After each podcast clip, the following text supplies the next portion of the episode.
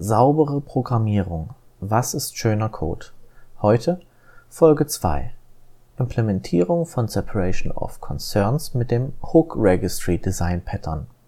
In der letzten Folge habe ich das Thema Separation of Concerns angesprochen. Das Ziel dahinter ist, den Code eines Projektes so weit voneinander zu trennen, dass man den Aufwand deutlich reduziert, wenn Änderungen am Code zu machen sind oder wenn Sachen wieder rausfliegen oder ersetzt werden sollen. Dazu soll jeweils der Code, der zu einem Concern oder auch Feature genannt gehört, möglichst beisammen bleiben und nicht mit anderem Code, der andere Features umsetzt, vermischt werden.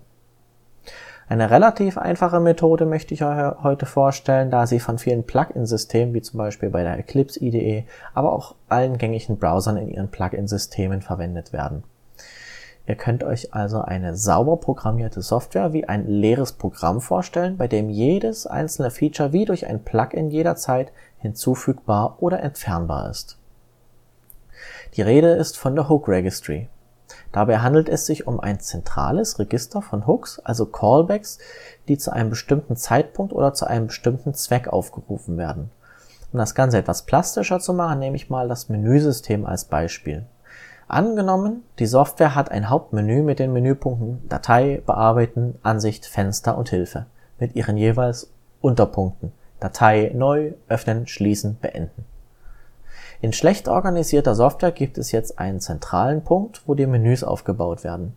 Die Liste mit Menüeinträgen muss demzufolge vollständig sein und verweist auf Funktionen quer durch die Software. Anschließend sind die Aktionen hinter den Menüeinträgen in den einzelnen Dateien ausimplementiert. Warum ist das jetzt aber schlecht? Naja, jedes Mal, wenn jemand ein neues Feature hinzufügen will oder entfernen muss, muss er nicht nur die Datei anfassen, die das eigentliche Feature implementiert, sondern zusätzlich noch eine Handvoll zentraler Dateien, wie zum Beispiel der Menüaufbaucode oder die Initialisierungsroutinen oder eine große if-Kaskade, in der nochmals alle vorhandenen Features aufgelistet sind, anfassen. Vergisst man eine dieser Stellen, macht man die Software kaputt oder hinterlässt funktionslose Menüpunkte. Die Hook Registry löst dieses Problem jetzt durch eine Datenstruktur. Anstatt überall im Code verteilt hart gecodete Listen mit Referenzen auf die Submodule zu versprengen, soll der Code komplett in seinem Submodul verbleiben. Jedes Submodul bekommt jetzt entweder eine Manifestdatei, JSON oder XML oder altmodisch eine Initialisierungsroutine, die der Hook-Registry mitteilt, welche Module es gibt und was die Submodule so machen. Für das Beispiel Menüsystem sähe das so aus. Unser Submodul kümmert sich um die Serialisierung, also das Laden und Speichern der Dateien. Folglich muss unser Modul das Menü ähm, im Menü Datei die Punkte öffnen, speichern und speichern unter hinzufügen. Und zwar an eine jeweils designierte Position im Menü.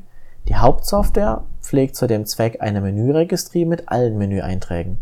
Das Submodul fügt dann seine drei Menüeinträge öffnen, speichern und speichern unter jetzt in die Registrie ein. Es reicht, wenn die Registry ein einfaches Array von Objekten ist.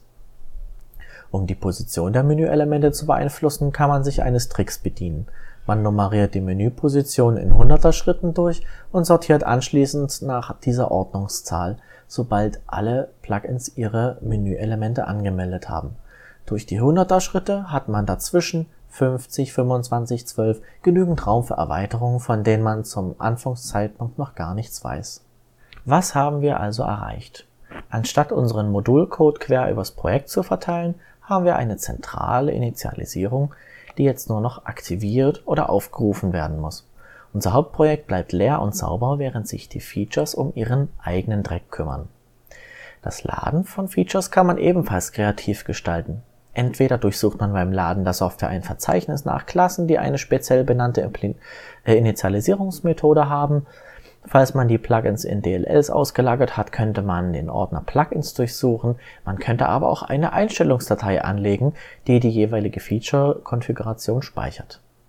Hook-Registries lassen sich vielfältig verwenden.